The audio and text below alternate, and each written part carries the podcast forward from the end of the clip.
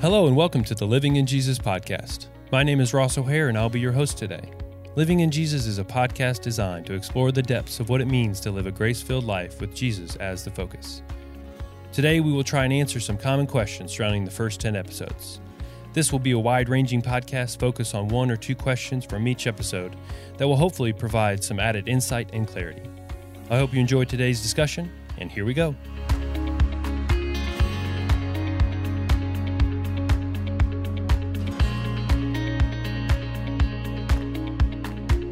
Right, joining me today, I have Ben Brazina. Hey, Ross.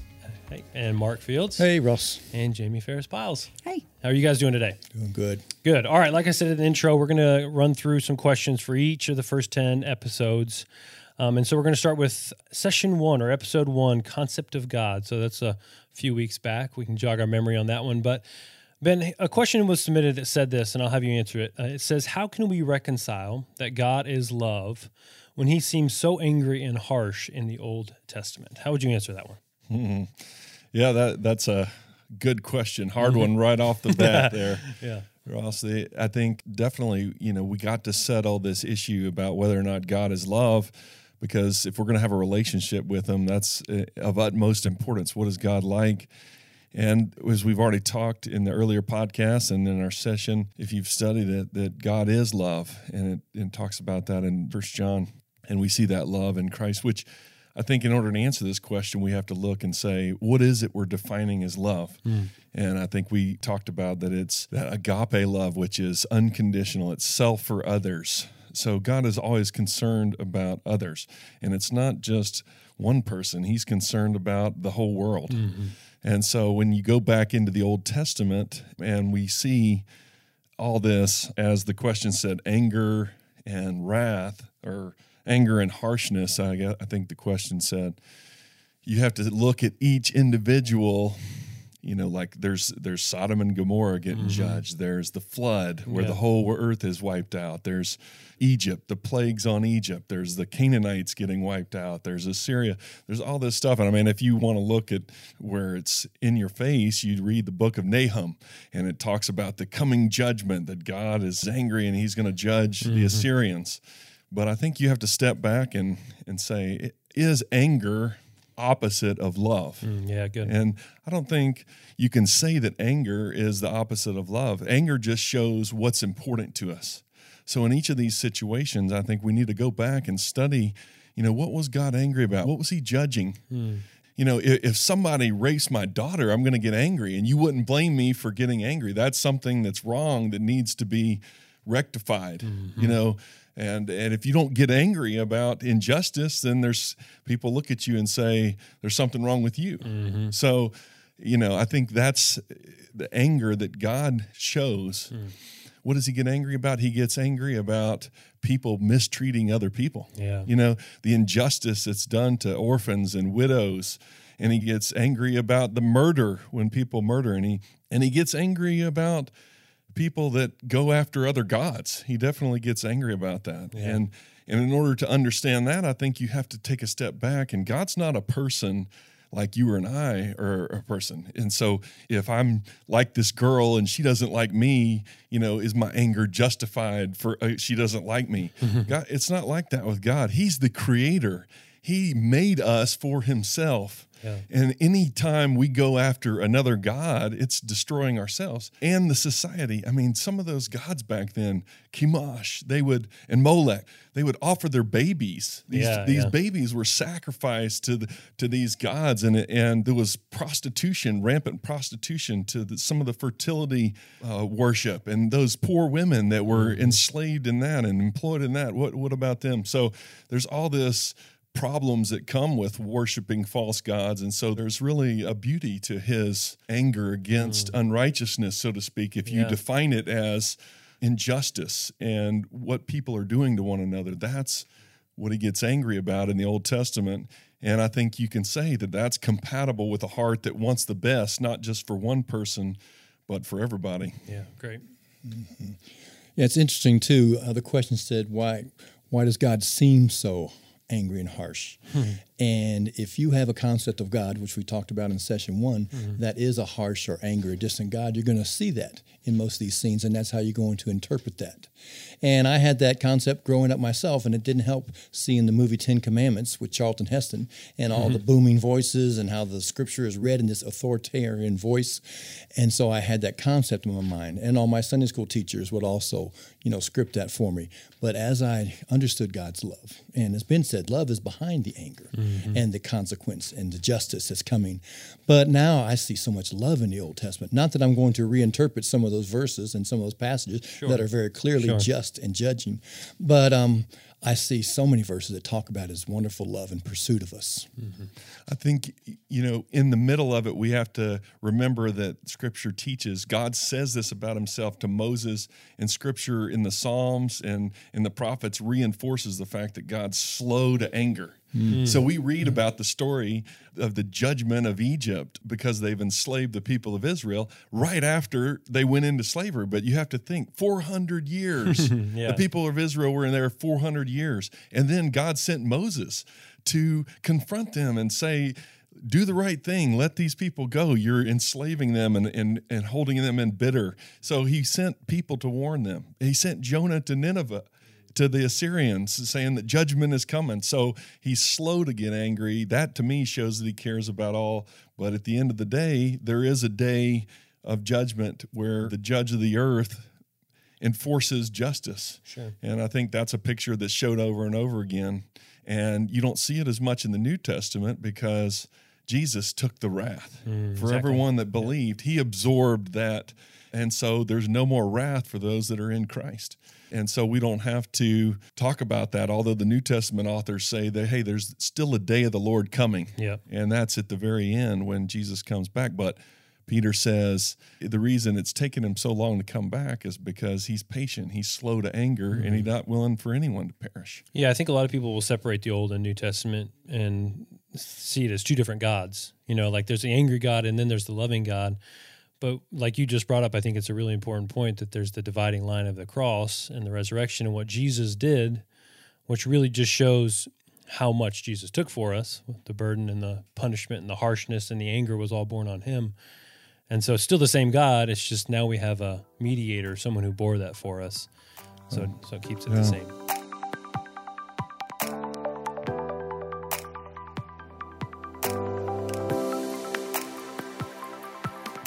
All right, uh, let's move on to session two, design of humanity. And Jamie, I'm going to ask you this one. Um, the question was submitted that said, "How do we know God hears our prayers?" How would you answer that?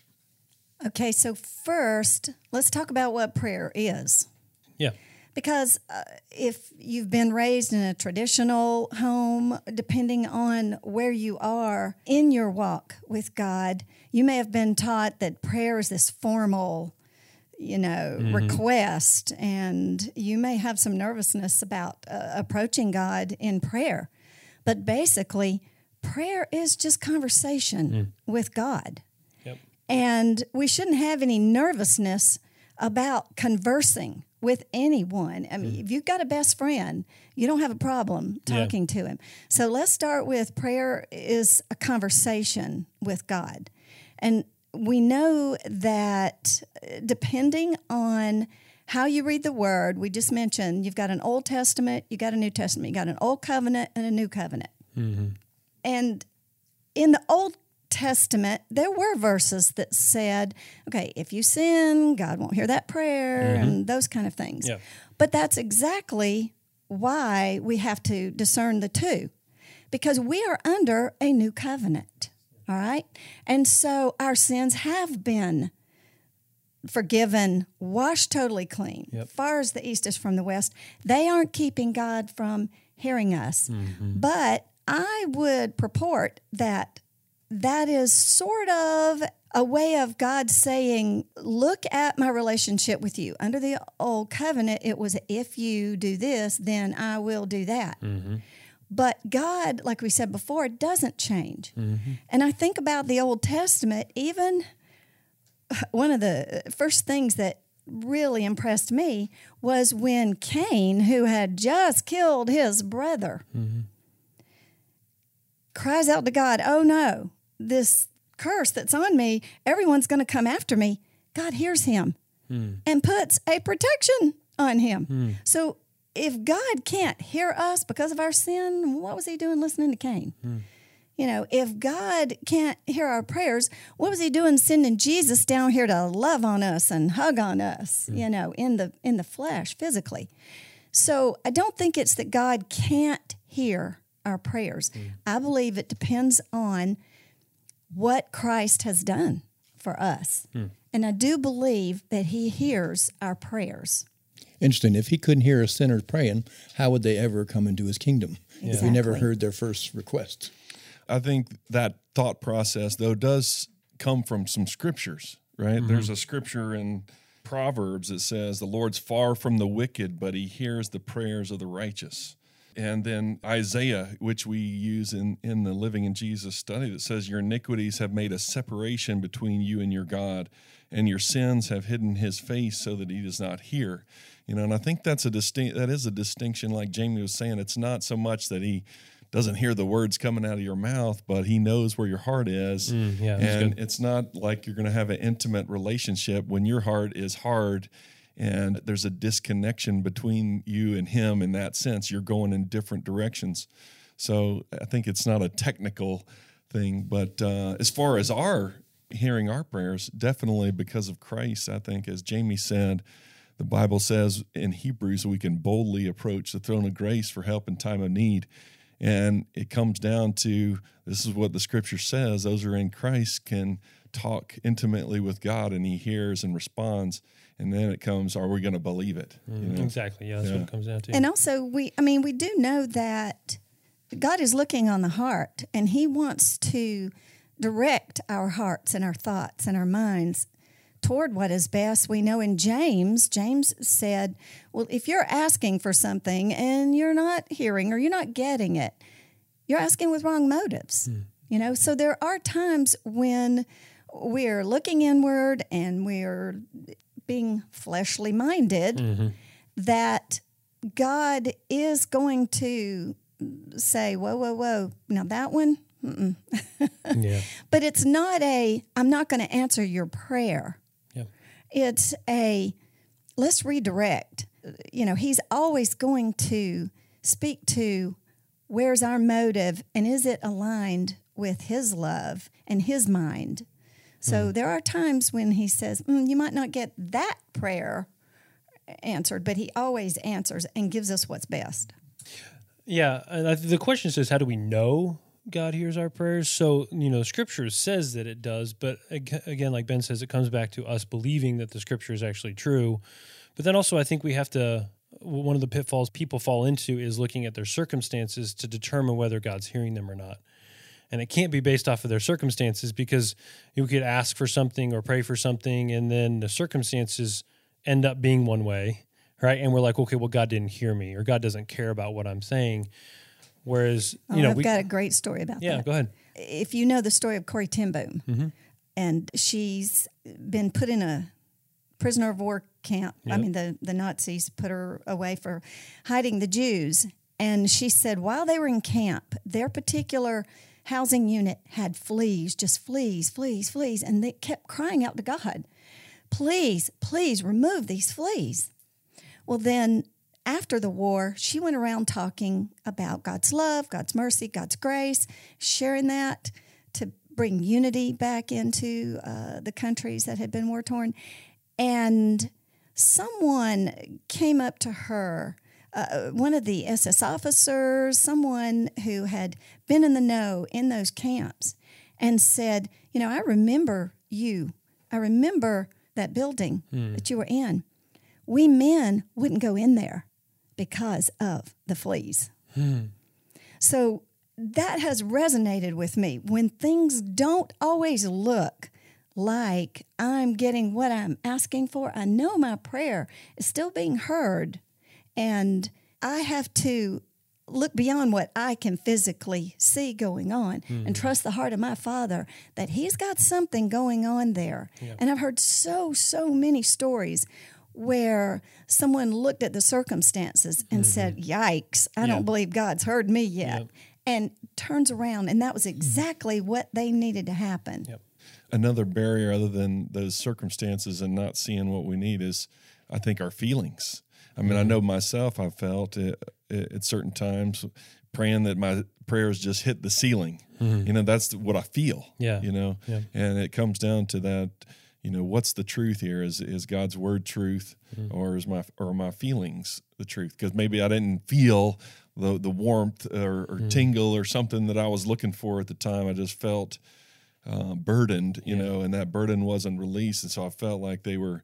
But that doesn't mean that he that he doesn't hear. That's just how I was feeling. So I think that's that's you know, knowing is knowing the truth, and then you know, stepping out on that even when the feelings may not match up. Yeah. And uh, one more thing on that, and then we can go to the next question. But I think it's also important to know that sometimes we feel like we're praying. When you said it's hitting the ceiling, made me think of this: is we're praying to this God that's out there, you know.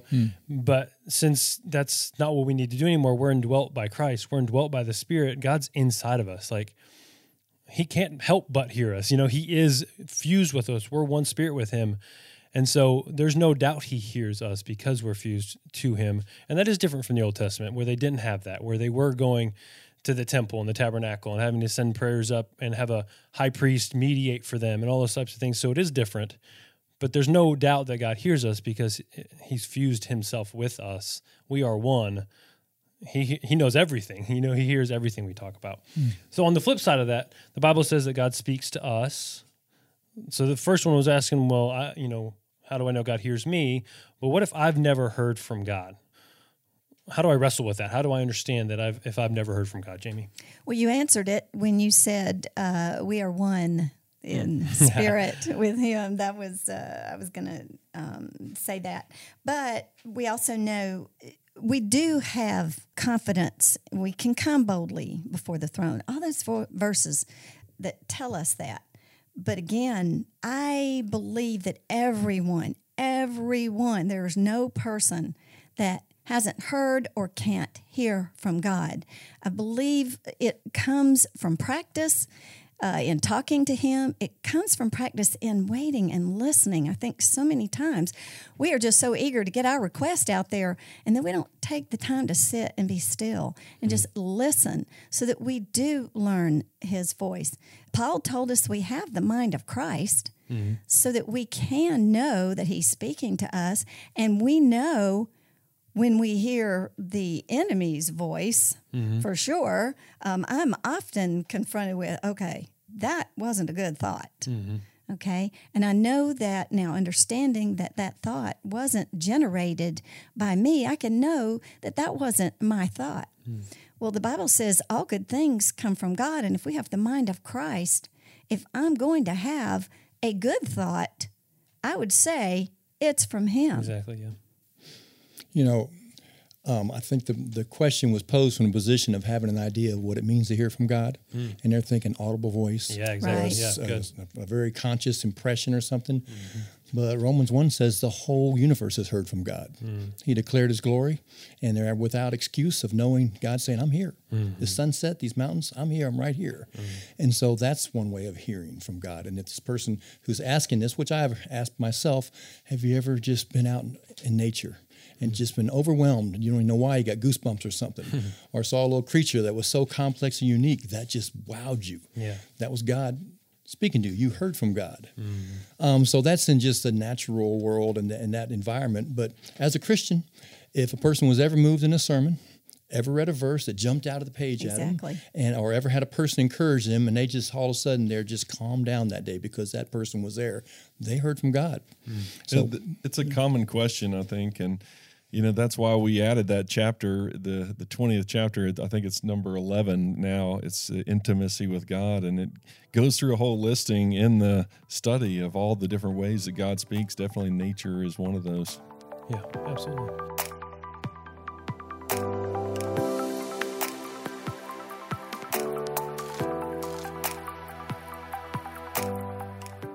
Awesome. All right. Well, let's move on. Let's go to session three, uh, the needs of humanity. And Mark, I'll uh, we'll start with you on this one. A question was submitted that said, "The Bible says God meets all our needs. How can I see that happening in my life?" Okay, interesting question. Good question. Question. But Philippians four nineteen does say, "My God shall supply all your needs according to His riches." But the phrase, how can I see Mm-hmm. that happened in my life, already puts us in the temporal world and the material world. And my indicators are my five senses and my feelings mm-hmm. of whether that's happening or not. Mm-hmm. But I could answer that at the very basic level of biological needs. And yes, you can see that. Look down at your stomach. Is it rising and falling? Your diaphragm is working air in and out of your body. That's God supplying your air needs, your oxygen needs. Are you alive today? Can you wiggle your finger, your fingers? You have enough water, you've had enough sleep. And so he's providing the biological needs, and that is something we can see. And when it gets to the inner psychological slash spiritual needs and all of that, that that's the harder one to actually see as an indicator, unless you can go to a mirror and you look at yourself and you say, that's what peace looks like. That's what fulfillment looks like. That's what you can see, but that's rarely the case. Yeah. What you're um, measuring that by is what are my emotions? yeah. Am I feeling His supply of my um, my worries, my anxieties, my fears? And so, how can I see that? I hate to put it in the, in the negative way, but one way to see it is the absence of disappointment, discouragement, fret, frustration, anxieties, mm. and such, and irritation. If you don't have those, then God is supplying your needs, and then He's supplying the love and joy and peace and gentleness in your life. Mm. And so, if you're looking to your sensory perceptions and your emotions to measure or indicate whether you're, He's meeting your needs, you're going to be thrown off course a lot of times. And as Ben said earlier, we can't go by our feelings and our emotions. And so, it's a trust God the peace isn't here yet, and I'm coming to you again. And he said, I'll keep in perfect peace he, the one whose mind is stayed on me, Isaiah 26, 3, however that words. And the person just has to believe, God, I have your peace. You're supplying it, even though I'm not consciously aware of it yet because my mind is still racing. Hmm. But I'm going to keep my mind stayed on that fact, and I'm going to know that even before the evidence comes to me, you're already supplying it. Hmm. Yeah. Yeah, I mean, I, I think that Mark hits a good point there at the end that there isn't kind of an active role that we play in meeting our needs. It- it- God's meeting our needs, but it's not like, I mean, you have to go to bed and get in and go to sleep. You know, you have to raise the food and put it in your mouth. God's providing the food. Jesus broke the bread and gave thanks, but then he put it in his mouth, right? And then nourished his body. It's the same with our inner needs. God's more than enough provision in Christ to say, You're valuable. You're my beloved son. You belong to me. But we still have to feed on those words. Uh, man doesn't live by bread alone, but by every word that proceeds out of the mouth of God. So there is that active part. And so it's not just like we're we're just these blobs where God's injecting us with all this stuff. It's a partnership. He meets our needs in relationship and we're engaging in that relationship. And so seeing that happen in our life involves some some fixing our mind. Yeah. You know? Mm-hmm. And a receptive posture mm-hmm. that is looking for the need. Yeah. And I think, too, a lot of people get confused about the difference between a need and a want.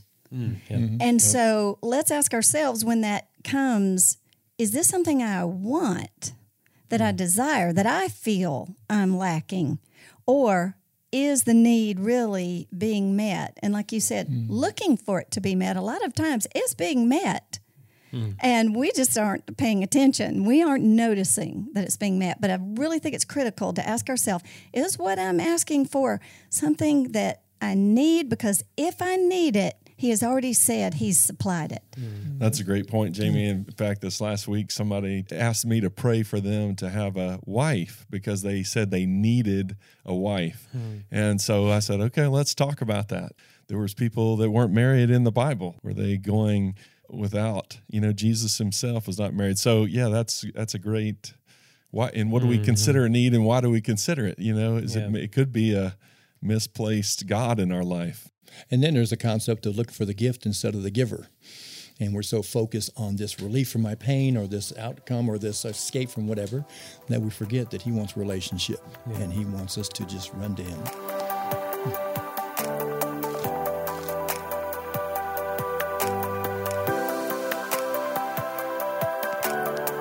Great. Okay. All right. Let's keep going. Let's go to session four then. Um, purpose of humanity. And Jamie, you're going to have this one. There's a question submitted that says, "Is it glorifying to God when we do good deeds?" Okay, so I often wonder why people are asking that question. What's driving that? Are they looking for reward? Mm-hmm. You know, that's the one thing that comes into our mind. Why do people do good deeds? If the deed is prompted by the Spirit, well, of course, it's going to glorify God. God, mm. we're told by Paul in Ephesians 2 10 that we are God's workmanship created for the good deeds that he to do them that he has already planned yeah. had in mind for us so we know there are good deeds that he has planned for us and he wants us to do but where is our mindset if mm. uh, they're done in the flesh and paul talks about this again in um, 1 corinthians chapter 3 he says okay you build on any other foundation than jesus christ and uh, it's going to be burned up. And I, I believe that when we get to heaven, this is just me personally, based on this verse, that He wants us to know you're not coming in heaven with any flesh. Mm-hmm. You're not. You're going to know all of those things that you did within your power and yourself and your flesh. They're going to be burnt up. You'll be saved. You'll be good. That's what the verse says. You're okay. But I don't want you coming in here not understanding that every good thing I planned for you to do. And and Paul said, I, I labor, but it's within his strength, his mm. might yeah. that I do these things. So yes, I agree. I do believe that it's glorifying to God because he created us to glorify him as that masterpiece work that does those good deeds. Mm, yeah when you talk about good deeds, then th- I think, well, what is a good deed? Mm-hmm. You know, and this gets to some of what you're saying, where it, and it comes from where it's rooted in. I think of, of, Jesus to the rich young ruler. He said, "Why do you call me good? There's no one good but God." And he was trying to get him to recognize who Jesus was. But yeah. with that said, if there, if it's truly a good deed, it's a God deed, and that means it's done in love, which is there's no selfish motive. And I think anything that's tainted with selfishness is not going to glorify God. It only his life flowing through us, which is love. So anything that's selfless coming out of us because we love God or love other people, it will glorify him. The Bible calls that shining light. Mm-hmm. Let your mm-hmm. light so shine before men that they'll see your good deeds and glorify your Father who's in heaven. Yeah. Yeah, interesting. Um, I guess, phrase good deeds. Mm-hmm. Hard to say what that is because a man may give a billion dollars to feed the hungry in, in, in, Africa or India or something. But if they've been doing that just for their own sense of altruism or, or just being a good human, that draws attention to the goodness of man mm. and the you know and the generosity of this person. So it's a good deed, but it never glorified God. Mm. Yeah. yeah. That's good. Yeah, all three of you focused on the definition of that because mm-hmm. it is. I mean, there's so many it's a fluid definition in the world of mm. what a hmm. good deed is, you know, depending on who it is, when it is, where it's done, all that kind of things. But the only time it can actually be qualified as a good deed is when it's done, as you said, Jamie, by the leading of the Spirit.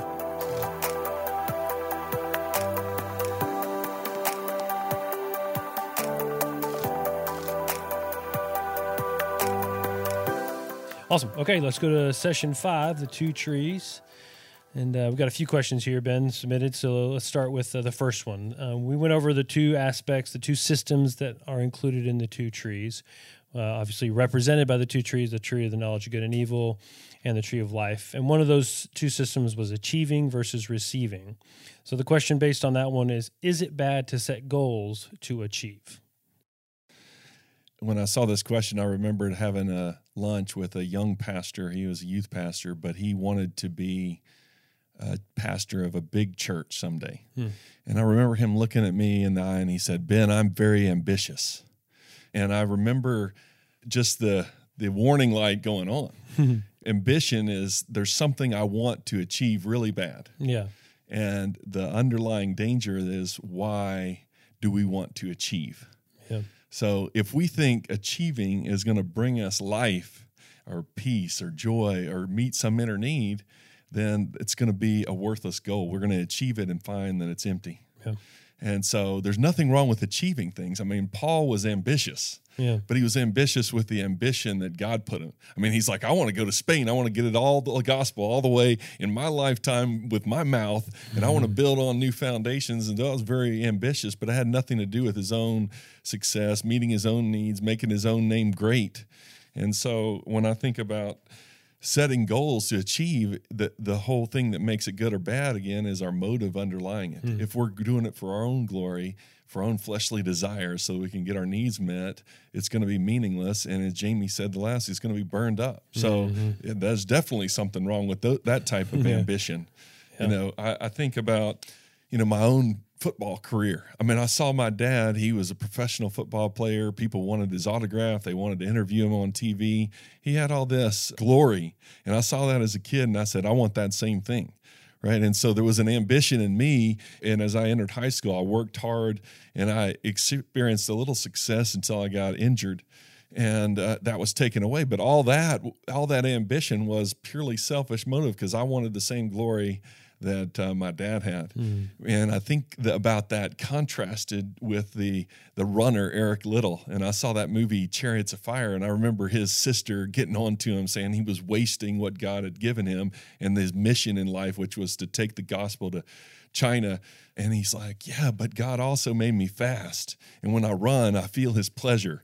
And I was thinking that is a pure motivation to run and, and compete he was just enjoying God in that moment and doing something that God had made him for. Hmm. And so there's nothing wrong with having goals as far as that goes, but if your motive is is off to glorify yourself, then yeah, it's bad. Hmm. Yeah. I um, want to weigh in on that one too. I'm a life coach, and so I run into goals a lot, and I have to really take the time to explain what this process is because God is a God of goals. His goal is that the whole earth will be filled with His glory, yeah. and He has plans to get there and such. And I think He made us to, if I don't know if the word achieve is right, but to be fulfilled and, and bearing fruit and to seeing expressions and growth and such. Um, but all too many people have goals for the wrong ambition, the wrong reason, hmm. because when they get there, that will meet a need. That'll prove that I'm smart. That'll make me feel respected. Hmm. Or it's from the wrong source. I don't know. I just got to do this because I'm just dissatisfied. And so I always ask them, did this goal come from the heart of God? And what will you have at the end of this goal? Hmm. Still got Jesus. You had him all through. So just enjoy the journey and go where he's leading. Yeah. I- I'm always uh, reminded of a video we show around here of uh, Tom Brady. I think after he won his fifth or fourth or fifth Super Bowl, and just the interviewer was basically saying like, "Are you happy? Do you feel like you've achieved it?" And you know he's a millionaire, married to a beautiful woman, Super Bowl champion, all the things that the world would say is the pinnacle, and you know you could just tell by even his answer that he wasn't fulfilled, wasn't satisfied, wasn't hadn't found. You know, even though all the achieving boxes had been checked off, there was no satisfaction, no fulfillment, no peace, and because that means there's nothing in the world that can bring that fulfillment and contentment to you. No matter how much you achieve or you know succeed in life it's a, because we're designed to receive from god.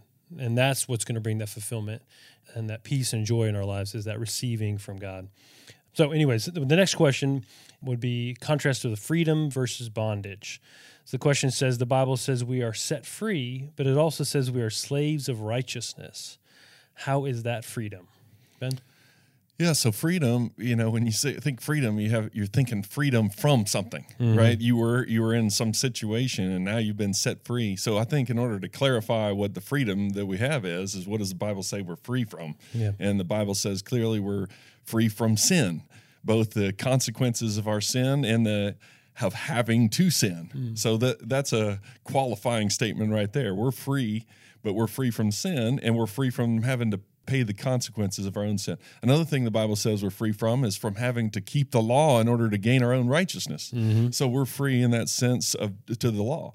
But you know that doesn't mean we're free to do whatever we want the flesh wants to do hmm. that's that's what it's saying so it qualifies the scripture itself qualifies our freedom so we've been set free so that we could be restored humanity could be restored to the purpose for which we were designed which is to love God. Hmm. And love is tied to obedience. God loves us and he's never going to ask us to do something that's not in the best interests of us and everyone else around us. And so that that freedom is freedom Paul categorizes it as a slavery. In other words, you're slave to the one that you obey. Either you're doing your own selfish thing, which is sin, you're a slave to that, or you're doing what God wants, which is a slave to God. I was just thinking about uh, the Bible says that we are compelled, And I had someone that didn't understand. They thought in different terms of being compelled. And I said, well, compelled means be almost forced to. Mm-hmm. Yeah. but we are compelled by love now rather than fear, rather than guilt. Those things don't compel us anymore. And so there's freedom in being compelled towards righteousness is a different aspect than being compelled by fear or by by law or by guilt or by shame hmm. and doing those things. Now it's a want to, not a have to. Yeah. And that's the difference in receiving and living out in that freedom. Yeah. There's a concept in the Old Testament of a bondservant, and that's a that's a slave who has been set free, but life was good for them, and they want to stay and be a slave, so they willingly offer themselves as a slave, and then they would have to go and have their an awl run through their their ear into a doorpost to mark the fact that they had agreed to hmm. to this bondservant. But that's how Paul ref- defined himself as a bondservant. And so you have this idea that what well, what would make somebody want to come back and and be a slave to hmm. somebody is love. You realize how much we've been loved and how much we've been reconciled and and how much uh, he's given to us, and that compels us hmm. to want to present our bodies as a living sacrifice for him. Hmm. Yeah, that whole term slave confuses us and mixes it up. it but by that Old Testament establishment, and Paul is talking about this is now a bond slave, a love slave. Hmm. And we think a slave is someone who's told to do something against his will. Yeah. But this is someone who loves doing it and they're attached to this. And in, in Romans 6, where this comes up, he talks about you were a slave to sin. You love doing it, you were attached to it, you were compelled to do it, and that was your nature. And of course, Romans 6 explains the change of nature in us. Hmm. But now your whole nature and what you love to do is righteousness. Yeah. And we just need to realize that's what I really want to do hmm. is righteousness. Exactly. Yeah. Great. Awesome. Okay. And the last one in this session question says, How can I be in God's will if I mess up and take the wrong job, choose the wrong spouse, choose the wrong house, buy the wrong mm-hmm. car, et cetera, et cetera, et mm-hmm. cetera? How can I be in God's will if I mess it up?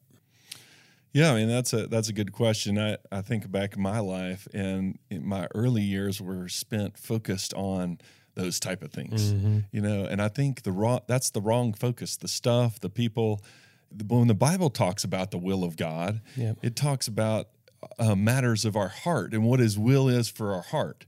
You know, so He wants us. This is the will of God that you give thanks in all circumstances, hmm. right? It, the circumstances are going to be all around, but the will is that wherever you're at, you give thanks. Hmm. Or this is the will of God that you be sanctified, hmm. or that you don't commit sexual impurity. Th- These are all things that are disconnected from, you know, which house God is it this street or this street that I'm supposed to live on. Mm-hmm. Now, definitely in the Old Testament and the New Testament, you see God sending people to different places to do different things at different times, but it all is supposed to flow out of that relationship. Mm. And so it's going to be a given that if you're working on pursuing Christ and relationship and doing these things that he's working in in you, you're participating with that, then he's then when you hear him, you'll lead him. Now the question is, what about all the stuff that I haven't done and I'm not in the will because I'm married to this person that's not a believer?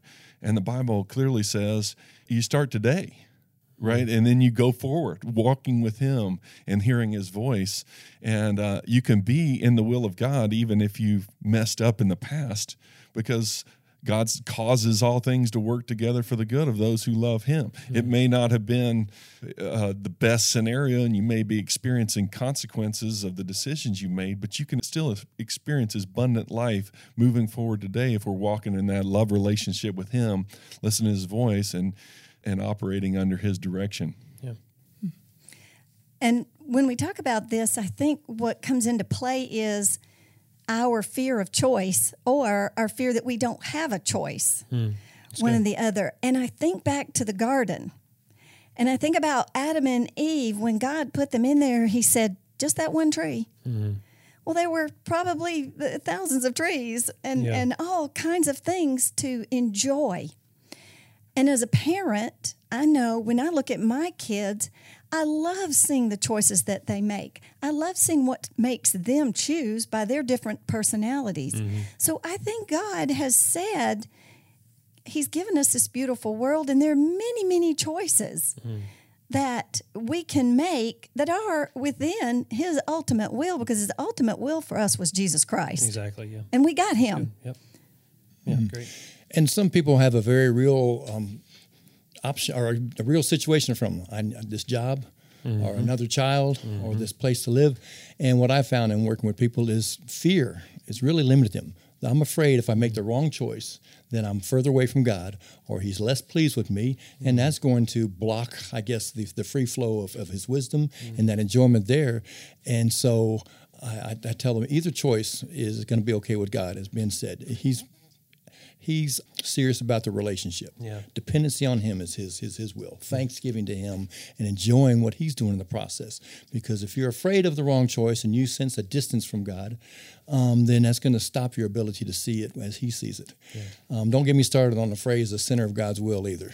we, won't even go there.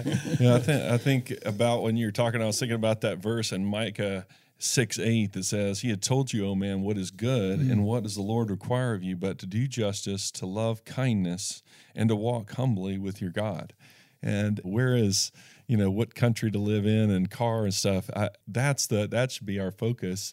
And if you haven't done that in the past, if I haven't done that in the past, we can start today. Walking humbly just means you're dependent on Him and, hmm. and going where He leads and directs.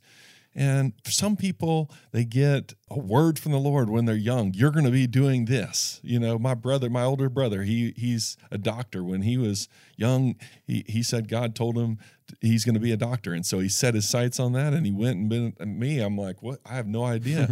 And the way God's I'm led still me, waiting. yeah, well, God, the way that God's led me is step by step, Yeah. day by day. You know, He's led me, and and my path looks different than I could even imagine back then. I mean, this whole the whole things with the international that we've done here in the last few years, I didn't see that one coming, but God led me in that. So that's been my path, and I think if we pursue Him. Then that stuff will take care of itself. It'll become evident. There will be a doors open, and when you're not supposed to go, the doors will be shut. As long as we're listening to Him. I think the follow up question I would have for that uh, about your brother and being a doctor is because this question I think gets at this point is, well, okay, so God revealed to him early on that he was going to be a doctor. Well, what if your brother had chosen otherwise and chosen not to be a doctor? Where does that leave him with, I'm using quotations here, but God's will? Right, and I think that's kind of the question: is what if we, what if we hear from God, this is what I want, this is what I've made you for, and we go the opposite direction? What then? I think that you're never beyond hope. I mean, Romans tells us that there's no condemnation for those that are in Christ. So, Yeah. yes, you may have missed out on some way that God wanted to bless you and others by not going that path when you had a clear direction, but you're forgiven. And you can start today and you still can be useful to him as you as we walk humbly with him today. And that's all we have. We don't have the past. We can't go back and fix anything. And he's not condemning us for what we've done. He's forgiven our sins. You know, that's just one more sin. And yes, we may have missed out, but to live in regret is not going to help you be more motivated to not do it in the future. The motivation's got to be love and that love relationship that Jamie was talking about. And my counsel would be just love him today and mm-hmm. submit to him today. Walk humbly with him today, and he's got more good in store for you. Mm-hmm. It may not look like what would have happened if you were obedient in that and you don't- you don't see his provision in that, but today you can see it. Hmm. And he's not saying he's never going to use you again because you have sinned in the past. Right? Romans eight twenty eight. All things work together. Yeah. Even wrong And- choices. Yep. And you've got to remember, God's not surprised. Mm-hmm. He mm-hmm. knew, He saw your end, and He said mm-hmm. He would complete the good work mm-hmm. Exactly. that He began in you. So somehow He is still going to use you. And uh, like Mark said, you can't make a mistake that He can't overcome. Yeah, mm-hmm. yeah. And I I think uh, one of the things that Jamie that you really said that stuck out, I think is really good to reiterate within this, is that God's ultimate will for us is Jesus. Right. So it could, you know, he could lead us in a direction for a job or a spouse or a house. I mean, he can do that. But ultimately, his his will that we know for a fact is Jesus, and that's ultimately that's the ultimate will. That's where you know I know we don't use the center of the will. That's a that's a bad phrase, but that is God's will for us is that we know Jesus and accept Him and become one with Him. Everything else, like you guys said, there's no mm-hmm. condemnation. He can work together for our good. He's never separated from us. He's always there with us, no matter what choice we make. The ultimate will of God is Jesus. You know, I think loving God and loving loving each other and Jesus is what enables that. I, Yeah. I think about if you married the wrong person, if you knew Scripture says not to be unequally yoked, and you knew this person wasn't a believer, and you went ahead and married that person anyway. Uh, You know, Paul addresses that. He says, "Don't don't get a divorce. Stay there and minister to your spouse as long as they will have you. Yeah. You know, just keep. That's where you're at. Love God and love others in the middle. It's almost like yeah, you may not be in a place that you want, and it's because of decisions you made, but dwell in the land and cultivate faithfulness by loving God. All right, guys, we are going to take a pause here. Uh, this was uh, sessions one through five. We're going to take a break and pick it up next uh, episode with part two, answering sessions six through 10. Thank you so much.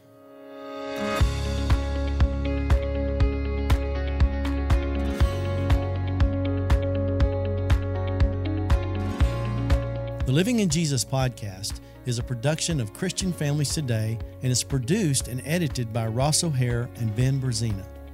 Christian Families Today is a nonprofit discipleship counseling, coaching, and training ministry focused on equipping men, women, and children how to build biblically healthy lives and families.